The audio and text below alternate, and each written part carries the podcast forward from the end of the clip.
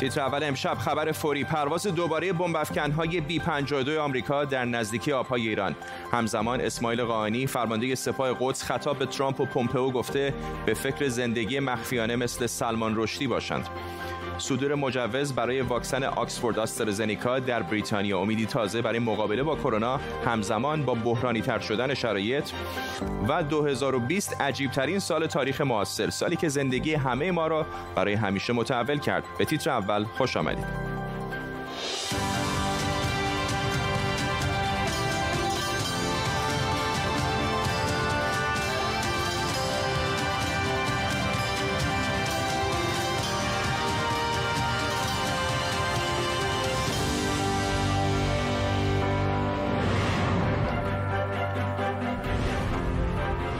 سلام به شما. برنامه رو با خبری فوری شروع می‌کنیم. دقایق پیش ستاد فرماندهی مرکزی آمریکا سنتکام اعلام کرده دو بمب افکن بی پنجاه و دو آمریکا دوباره بر فراز خلیج فارس پرواز کردند. این سومین پرواز این بمب افکن‌ها در نزدیکی آب‌های ایران در چهل و پنج روز گذشته است. ساعتی پیش اسماعیل قاآنی، جانشین قاسم سلیمانی و فرمانده نیروی قدس سپاه پاسداران ایران گفته بود مقامات آمریکایی باید از سبک زندگی مخفی سلمان رشدی یاد بگیرند، چرا که جمهوری اسلامی انتقام قاسم سلیمانی رو خواهد گرفت. همزمان اطلاعات جدیدی از کشته شدن قاسم سلیمانی منتشر شده. دادستانی تهران گفته بریتانیا و آلمان با آمریکا همکاری کردند. در آستانه سالمرگ قاسم سلیمانی منطقه در وضعیتی متشنجه. در طول برنامه با تیمی از کارشناسان خبرنگاران این خبر و خبرهای دیگر رو دنبال می‌کنیم. پیش از همه بریم سراغ فرزین ندیمی، تحلیلگر امور دفاعی و امنیتی در مؤسسه واشنگتن. آقای ندیمی، کمی پیشتر هم فاکس نیوز گفت که یکی از مقامات نظامی آمریکا گفته که بوی این میاد که ایران در حال برنامه‌ریزی برای عملیاتی پیچیده علیه منافع آمریکا هست. واقعا فکر می‌کنید با تمام این شرایطی که داریم می‌بینیم، بمب افکن‌های بی پنجاه و دو، زیردریایی آمریکایی، زیردریایی اسرائیلی، چقدر این احتمال وجود داره که ایران بخواد دست به اقدامی بزنه؟ بعید نیست. احتمالش رو واقعا باید در نظر داشت، به خاطر اینکه ایران در سوم ژانویه سال دو هزار و بیست ضربه بسیار سختی خورد و ضربه‌ای که آمریکا مستقیما مسئولیتش رو به عهده گرفت و فکر می‌کنم همین موضوع روشن بودن مسئولیت آمریکا بسیار برای ایران گران تمام شد و و شاید به خاطر همین ایران داره سعی می‌کنه جمهوری اسلامی که در سالگرد این اتفاق ضربه‌ای رو در نظر داشته باشه برای آمریکا که که به همون اندازه بتونه تاثیر داشته باشه روی طرف مقابل. البته این نکته هم باید در نظر داشتش که ایران خب طبیعتا نمیخواد که این موضوع به یک تشدید اوضاع منتهی بشه و شرایط از کنترل خارج بکنه، ولی شاید فکر میکنه که میتونه در عین حالی که ضربه‌ای به آمریکا میزنه، ضربه‌ای که از نظر تبلیغاتی بتونه روش مانور بده، در این حال بتونه جلوی تشدید اوضاع رو بگیره. آمریکا از طرف دیگه میخواد به ایران این پیامو بده که این تصور اشتباه هر گونه حمله از طرف شما که به بروز تلفات آمریکایی منجر بشه به سختی پاسخ داده خواهد شد. ممنون از شما فرزین ندیمی، تحلیلگر مسائل دفاعی امنیتی از واشنگتن دی سی پایتخت آمریکا با ما. موضوع را از جنبه‌های سیاسی هم بررسی کنیم. امید شمس، حقوقدان و تحلیلگر امور بین‌المللی از لندن به ما پیوسته. آقای شمس، با توجه به تمام این تغییراتی که داره پیش میاد از نقطه نظر نظامی در منطقه و از اون طرف دولت جدیدی که بالاخره داره سر کار میاد در آمریکا و شاید خیلی ها در تهران امیدوار باشن که با این دولت جدید راحت‌تر بتونن مذاکره کنن، چقدر این احتمال رو میدید که ایران دست به کاری بزنه که تمام معادلات رو تغییر بده؟ شرایط فعلی که ایران درش قرار داره بسیار پیچیده است، به خاطر اینکه از یک سو سعی داره که تنش‌ها رو با دولت فعلی آمریکا در حد کنترل شده‌ای نگه داره تا به یک رویارویی سنگین نظامی منجر نشه. از طرفی تحت فشار شدید از سوی طرفداران جمهوری اسلامی است برای نشون دادن واکنشی قاطع، به خصوص نسبت به کشته شدن فخری‌زاده و همینطور کشته شدن سلیمانی به عنوان مهمترین بازوی یک مجموعه گسترده پیچیده تروریستی سنگین تموم شده و اون پاسخی که داده شده کافی نبوده. در نتیجه سعی خواهد کرد که پاسخی بده. نوع لحن مقامات جمهوری اسلامی و تهدیدهایی که میکنن، بعید میاد به نظر میاد که یک پاسخ مستقیم از سوی نیروهای نظامی ایران رو در بر داشته باشه. مثل همیشه احتمال داره که تلاش بکنه از طریق نیروهای نیابتی خودش یک ضربه کنترل شده ای رو بزنه و من بعید میدونم که به اهداف آمریکایی بار حمله بشه، بلکه احتمالاً به اهداف اسرائیلی یا به کشورهای حاشیه خلیج فارس سعی خواهد کرد که ضربه بزنه و این ضربه هم بعید میدونم که یک عملیات گسترده از جانب ناتوانی قاآنی برای کنترل نیروهای شبه نظامی در عراق در هفته‌های گذشته نشون میده که نیروهایی هستن که ممکنه خسرانه عمل بکنن برای اینکه در واقع کنترل وضعیت رو به شکلی در دست بگیرن و رقیبی برای نیروهای تحت حمایت ایران باشن. این شرایط به طور کلی یک مسئله است. از طرفی روحانی سعی داره با تحلیل‌هایی که امروز کرده یه مقداری فشار اتهاماتی که از سوی طرفداران جمهوری اسلامی بر او هست برای اینکه در واقع او رو به عنوان مخالف اصلی یک پاسخ قاطع نشون بدن، در واقع سعی کنه خودش رو از این اتهامات خلاص بکنه. ولی با فرض اینکه واقعا برنامه هم داشتن به قول شما از طریق گروه‌های نیابتی در جای دیگری مثلا عراق یا کشورهای دیگر بخوان عملیاتی بکنن، همه اینا البته فرض هست، فکر می‌کنید با این کارزاری که الان آمریکا و اسرائیل و متحدانشون در منطقه به راه انداختن چقدر ممکن هستش که اون بخشی از در واقع نیروهای نظامی ایران که در فکر همچین عملیاتی بودن دوباره بهش فکر بکنن؟ این مسئله برمیگرده به میزان توان کنترل این نیروها از سوی ایران از یک سو و از طرف دیگه مسئله برمیگرده به در واقع شکل واکنش ایالات متحده. جمهوری اسلامی نشون داده هر جایی که با مماشات از سوی غرب روبرو بشه پرخاشجویانه عمل خواهد کرد و جلو خواهد اومد، اما جایی که پاسخی قاطع در مقابل خودش ببینه، فشار قاطع رو ببینه، بزدلانه عقب میشینه و سعی میکنه که در واقع یک فاصله رو حفظ بکنه.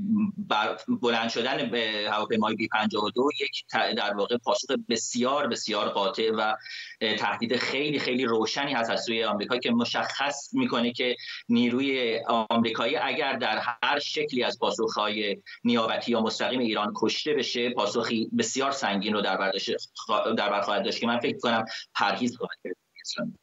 امید شمس، تحلیلگر امور بین الملل و حقوقدان از لندن، ممنونم از شما. جنگنده‌های اسرائیلی به اهدافی در نزدیکی‌های دمشق پایتخت سوریه حمله کردند. خبرگزاری دولتی سوریه تا الان کشته شدن یک نفر و زخمی شدن سه نفر رو تایید کرده. در هفته‌های گذشته هم چند بار جنگنده‌های اسرائیلی هدفهایی رو در خاک سوریه بمباران کردند که گفته شده متعلق به شبه نظامیان نزدیک به ایران بوده. بابک اسحاقی خبرنگار ما از اورشلیم با ماست. بابک، هم در این باره بهمون بگو، هم میدونم که در مورد این بی پنجاه و دوهایی که در نزدیکی آب‌های ایران پرواز کردند یک ارتباطاتی به اسرائیل هم پیدا کردیم. بله فرداد، در خاورمیانه اصولا نزاع‌ها همیشه همه جوره به همدیگه ارتباط پیدا میکنه، چه در مرزهای اسرائیل و چه در منطقه. شاید شما در لندن این خبر تنش را احساس میکنید، ما اما در اسرائیل ما واقعا این را احساس میکنیم که یک تنشی در منطقه به وجود اومده. امروز روبروی ساحل تل‌آویو هواپیمای بی پنجاه و دویی که از اون سخن گفتیم از خلیج فارس عبور بر فراز اسرائیل ظاهر شد و روبروی دریا به سوختگیری به سوختگیری پرداخت و این گفته شده که نشانی از پشتیبانی امنیتی ایالات متحده به اسرائیل هست در روزهایی که منطقه بسیار پرتنش هست و به ویژه در مرزهای اسرائیل. دیروز و پریروز ما شاهد موشک اندازی از طرف غزه به سوی جنوب اسرائیل بودیم که در پاسخ اسرائیل هم با جنگنده‌های خودش به مواضع حماس حمله کرد. چند روز پیش از اون جنگنده‌های اسرائیلی به پایگاه‌های نیروهای نیابتی ایران در شرق سوریه حمله کردن که گفته شده نه کشته به همراه داشته و دیشب هم گفته شد که جنگنده‌های اسرائیل از داخل مرزهای اسرائیل به سوی منطقه‌ای در سوریه حمله کردن که به قول خود رسانه‌های سوریه‌ای یک محل ضد هوایی بوده ولی در جاهای دیگه گفته شد که اون هم پایگاه ها و انبارها و مسیر انتقال اسلحه از ایران به حزب الله لبنان بوده. در هر صورت سخنگوی ارتش اسرائیل بنیامین نتانیاهو و گانت و همینطور آویف کوخابی رئیس ستاد ارتش اسرائیل در چند روز گذشته به ایران هشدار دادند که اگر در صدد انتقام جویی بر, بر بیاد در سالگرد کشته شدن قاسم سلیمانی بدون پاسخ نخواهد بود و اسرائیل از آمادگی کامل برخوردار هست که در این رابطه واکنش نشون بده. ممنونم از تو بابک اسحاقی خبرنگار ما در اورشلیم. تهران بعد از اینکه گفته شد از وضعیت قرمز کرونا بیرون اومده، حالا امروز در وضعیت قرمز آلودگی هوا قرار گرفته. بر اساس اعلام شرکت کنترل کیفیت هوای تهران، کیفیت هوای تهران امروز شاخصش صد و شصت و سه بوده، یعنی در شرایط ناسالم برای همه. استاندار تهران هم ساعتی پیش گفته اگر غلظت هوا به حدی برسه که با اقدامات انجام شده ایدئال نباشه، تعطیلی موقت یک یا دو روزه تهران رو در نظر خواهد گرفت. همایون خیری خبرنگار علمی ایران اینترنشنال اینجا با ماست. همایون، دلیل این که در این شرایط کرونا که آدم فکر میکنه افراد کمتری در واقع میان بیرون از ماشین استفاده میکنه، آلودگی هوای تهران به این حد رسیده چیه؟ ببین، تهران سه تا عامل داره این آلودگی هواش. یکی کیفیت بعد سوخت است، یکی تعداد زیاد ماشین و یکی هم موضوع جغرافیای تهران، یعنی شبیه به اصطلاح نلوی که دورش پوشیده شده. با جغرافیای تهران نمیشه کاری کرد، ولی میشه با سوخت و تعداد خودروها یک کاری کرد. خب سوخت فعلی ایران به دلیل همین تحریم ها باعث شده سوخت از کیفیت خوبی برخوردار نباشه. قبلش هم خیلی خوب نبود ولی الان بدتر شده. خب ممکنه دولت بگه به دلیل همین تحریم ها ما هیچ چاره‌ای نداریم جز اینکه همین وضعیت رو ادامه بدیم، ولی اون یکی رو میشه یه کاری کرد، یعنی تعداد خودروها رو کم بکنن، برای که این تعداد خودروها فرسوده هم هستن و خود به خود همینجوری مثلا لنت ترمز خودروها در ایران یکی از عوامل آلودگی هواست. میشه اینو کم کرد، یعنی خودروهای بزرگ مثل اتوبوس گذاشت یا خودروهای بزرگتر جمعی یعنی مترو، اینها رو گسترش داد که آلودگی کمتر بشه. یه راه دیگه هم وجود داره که سالهاست محققان بهش اشاره میکنن، این که به مردم اجازه بدید خیابونها رو امن بکنید که دوچرخه سواری بکنن. منتها یه مانع بزرگتر هم اونجا هست، برای اینکه دوچرخه سواری فقط برای آقایون نیست، برای خانم‌ها هست، اونم یه محدودیتی داره. بنابراین یک بعد شمال تهران هم با اون شیب نمیدونم چقدر راحت باشه. حالا به هر حال یه بخشی از از تهران که شدنی هست، اونم به دلیل اینکه خیابونا ایمن نیست و بعد دسترسی همه براش فراهم نیست. بنابراین یه کلافی شده که الان هر سال این اتفاق میفته. منتها همه فکر میکنن زمستون این اتفاق میفته، تابستون هم ما باش گرفتاری داریم، برای که آلودگی هوا مثلا اوزون که یک ماده سمی هست در تابستون زیاده، آزبست حتی فراوون یکی از عوامل آلودگی تهران است. تقریبا میشه گفت تعدد مراکز تصمیم گیری باعث شده وضعیت اینجوری بشه. ممنونم از تو همایون خیری خبرنگار علمی ما اینجا در استودیو با ما. میچ مککانل رهبر اکثریت جمهوری خواهان در سنای آمریکا جلوی به رأی گذاشته شدن طرح حمایت دو هزار دلاری از شهروندان آمریکایی رو گرفته. لایحه حمایتی افزایش کمک مالی از ششصد دلار به دو هزار دلار پیشنهادی ترامپ در روز دوشنبه در مجلس نمایندگان با اکثریت آرا تصویب شده بود، اما حالا سنا که در دست جمهوری خواهان هم هست از این طرح حمایت نکرده. آرش علایی همکارم از واشنگتن دی سی با ماست. آرش، یکی از اون شرایط عجیب هست که در واقع هم حزبی های آقای ترامپ دارن حمایت نمی‌کنن از طرح او. به نظر میاد همه دلشون میخواد بگن ما یه جوری از این چک دو هزار دلاری حمایت میکنیم. من در واشنگتن دی سی هستم، تا حالا کسی ندیدم که اینجا گفته باشه من این چک دو هزار دلاری رو نمیخوام. همه میخوان این چک دو هزار دلاری رو. همون چیزی که شما گفتی از این جهت داستان خود پیچیده میکنه، اینی که دموکرات ها ابتدا اومدن و این درخواستی رو که آقای ترامپ داده بود رو آوردن سریع در مجلس نمایندگان به تصویب رسوندن، آوردن به سنا که مرحله نهایی است که باید تبدیل به قانون بشه و آقای میچ مککانل در واقع اولویت اون رو برداشت، یعنی به جایی که اولویت درجه یک باشه که سریع بهش رسیدگی بکنن، اولویت چه کشید بیرون و الان یکی دو ساعت پیش طرح خودش رو برای دادن دو هزار دلار به آمریکایی‌ها معرفی کرده. آقای ترامپ هم وقتی که این داستان دو هزار دلار رو مطرح می‌کرد خواسته های دیگه‌ای هم داشت. راجع به قانون دویست و سی سیکشن دویست و سی صحبت کرد که مج... مربوط میشه به شرکت‌های اینترنتی، مربوط میشه دعوای اون با توییتر، با فیسبوک و اینکه این شرکت‌ها میگن اگر محتوا داره روی در واقع سایت ما چاپ میشه توسط مردم، ما مسئولش نیستیم که بخوایم اون محتوا رو بخوایم سردبیری کنیم. قانون دویست و سی اگر سنا بهش رأی منفی بده، اون وقت مسئول میکنه توییتر و فیسبوک رو راجع به هر محتوایی که روی این وبسایت‌های اجتماعی چاپ میشه. و دومیش هم خواستش این بوده که یک کمیته حقیقتیاب برای انتخابات و تخلفاتی که به زعم ایشون در انتخابات ریاست جمهوری به وجود اومده درست بکنن. آقای مککانل الان اون رو برده به صحنه مجلس سنا و داره روش رأی گیری میکنه. ممنونم از آرش علایی، خبرنگار ما در واشنگتن دی سی. نگرانی‌ها نسبت به شیوع بیشتر کرونا به خصوص با شناسایی نوع جهش یافته این ویروس خیلی زیادتر شده. در آلمان و در رکوردی تازه دیروز هزار و دویست و چهل و چهار نفر جانشون را از دست دادن. اینجا در بریتانیا هم بیش از پنجاه هزار نفر فقط در یک روز به این ویروس مبتلا شدن. در ایالات متحده آمریکا هم اولین مورد از نوع جهش یافته ویروس کرونا شناسایی شده، مردی در جنوب شرقی دنور در ایالت کلرادو که حتی سابقه سفر هم نداشته. حالا نفر دومی هم در همین ایالت به این ویروس مبتلا شده و الان در قرنطینه قرار دارند. اینجا در بریتانیا اداره تنظیم مقررات دارو در این کشور واکسن کرونا آکسفورد آسترازنکا رو برای استفاده تایید کرده. از تفاوت‌های اون با واکسن آمریکایی فایزر، شرایط نگهداری راحت‌ترشه که میشه در یخچال‌های معمولی هم نگهداریش کرد. از پروفسور آریس کاتزورایکیس، محقق ویروس شناسی از دانشگاه آکسفورد، در مورد این واکسن پرسیدیم. من اطمینان دارم که برای محافظت از سلامت عمومی در مقابل این ویروس، مقرون به صرفه بودن و سهولت نقل و انتقال این واکسن خیلی اهمیت داره.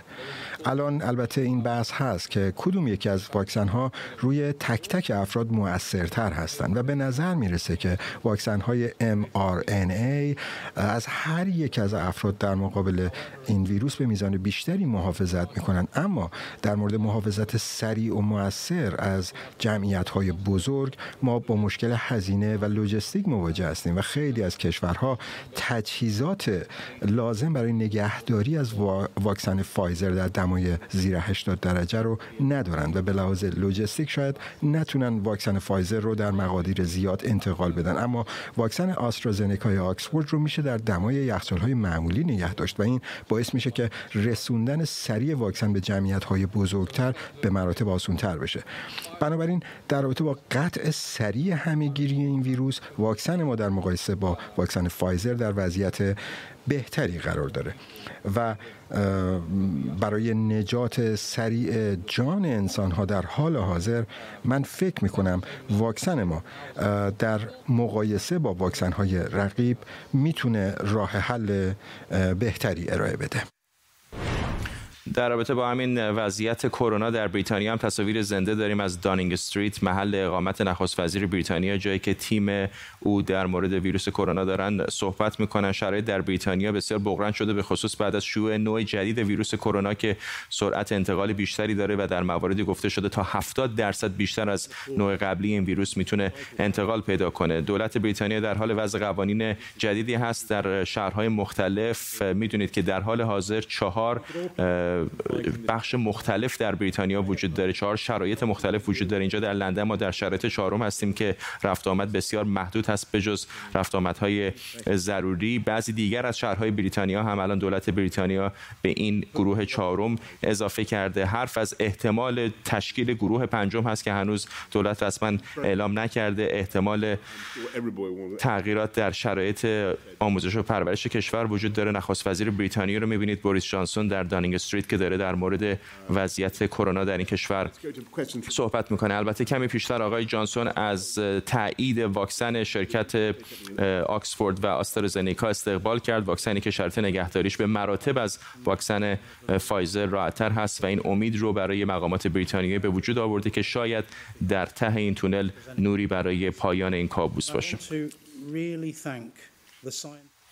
حکم تخریب سینما ایران، یکی از قدیمی‌ترین سینماهای تهران، در دیوان عدالت اداری تایید شده. سخنگوی شورای شهر تهران علی عطا گفته که این اقدام باعث تخریب بقیه سینماها و از دست رفتن بافت فرهنگی این منطقه میشه. امید حبیبی نیا درباره لاله‌زار و این سینما به ما بیشتر خواهد گفت. امید. خب فرداد، کسایی که یک کمی سنشون بیشتری، یعنی دهه مثلا پنجاه خورشیدی رو ممکنه یادشون بیاد، احتمالاً به خاطر دارن که لاله‌زار در اون موقع شانزده تا سینما داشت. البته خود لاله‌زار شانزده تا، دو تا سینما هم تو لاله‌زار نو بود، هجده تا سینما در اونجا فعال بودن و خیلی از در واقع فیلم‌های فیلم فارسی یا فیلم‌های ایرانی رو تو لاله‌زار نشون میدادن، برعکس سینماهای دیگه‌ای که حالا مثلا مرکز شهر بود، بعداً توی حالا میدان انقلاب فعلی یا مثلا فرض کنید اطراف ونک بالای شهر ساخته شد، فیلم‌های فرنگی نشون میدادن به قول معروف اون موقع.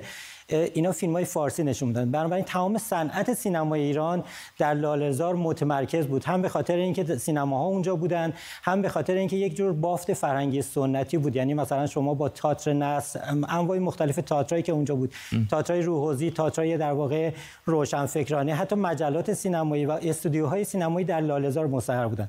برای این لاله‌زار یک جور خاطره است، یک جور نوستالژی، یک جور در واقع بافت فرهنگی و شهری داره که برای خیلی‌ها که به تهران یا مثلا مطالعات فرهنگی یا مطالعات در واقع تاریخی در واقع علاقه دارن، لاله‌زار براشون همیشه حکم یک جایی را داشته که بعد میرفتن و اون از اون حفظ میکردن. حالا برعکس اینکه این باید حفظ میشده، یکی یکی تمام این سینماها از جمله سینما ایران که یکی از قدیمی ترین سینماهای تهران، حدود هشتاد و پنج سال قدمت داره و یکی از مدرن ترین سینماها در اون تاریخ بوده، دارن تخریب میشن. یکی از خاطر انگیز ترین صحنه‌هایی که در مورد سینمای ایران وجود داره، صف عظیمیه که برای دیدن فیلم طوفان در شهر ما، اولین فیلم حادثه‌ای در واقع مهم تاریخ سینما ایران در سال هزار و سیصد و سی و هفت که سامول خاچیکیان ساخته بود، در واقع ایجاد شد و تقریبا همه اون خیابون بند اومده بود.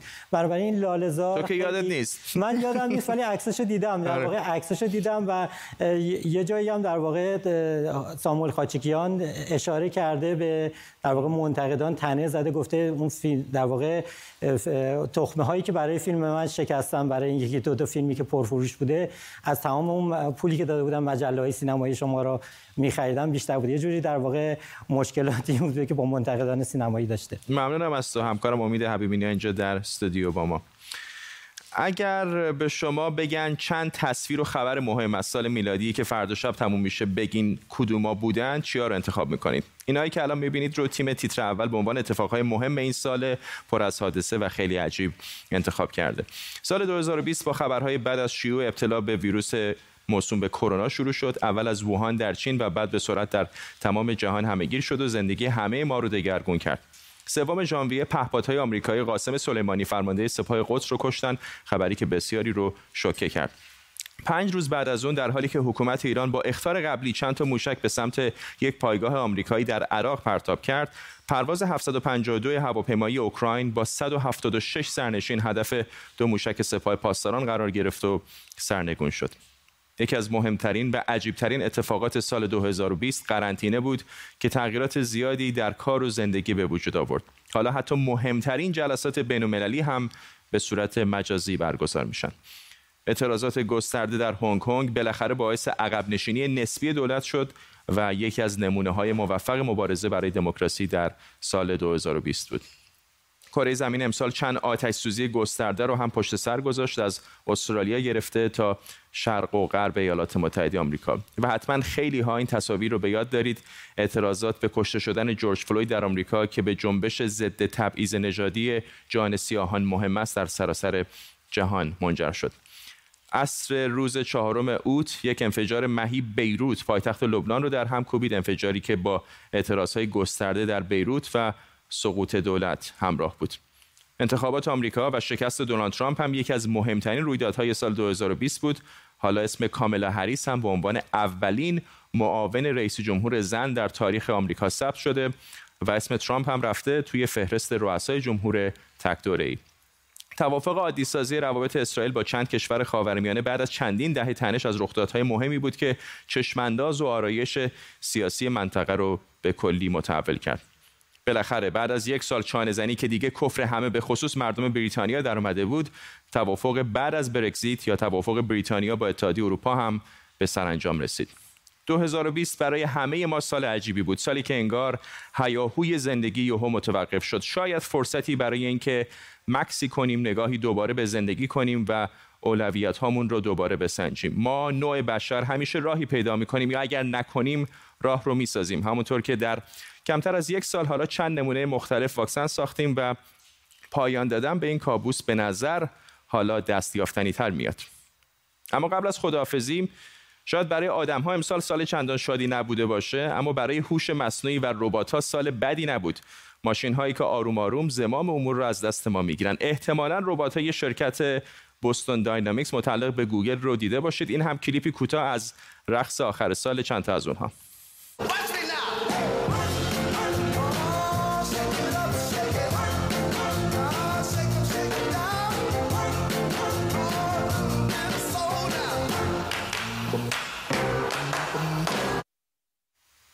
به پایان آخرین تیتر سال دو هزار و بیست رسیدیم. تا تیتر اول بعدی در شنبه سال دو هزار و بیست و یک باهاتون خداحافظی میکنم. اشاره بکنم که این برنامه رو میتونید کمی دیرتر در یوتیوب هم ببینید و بازی نویس فارسی و چند زبان دیگه هم در دسترس شماست. تا سال دیگه، بدرود.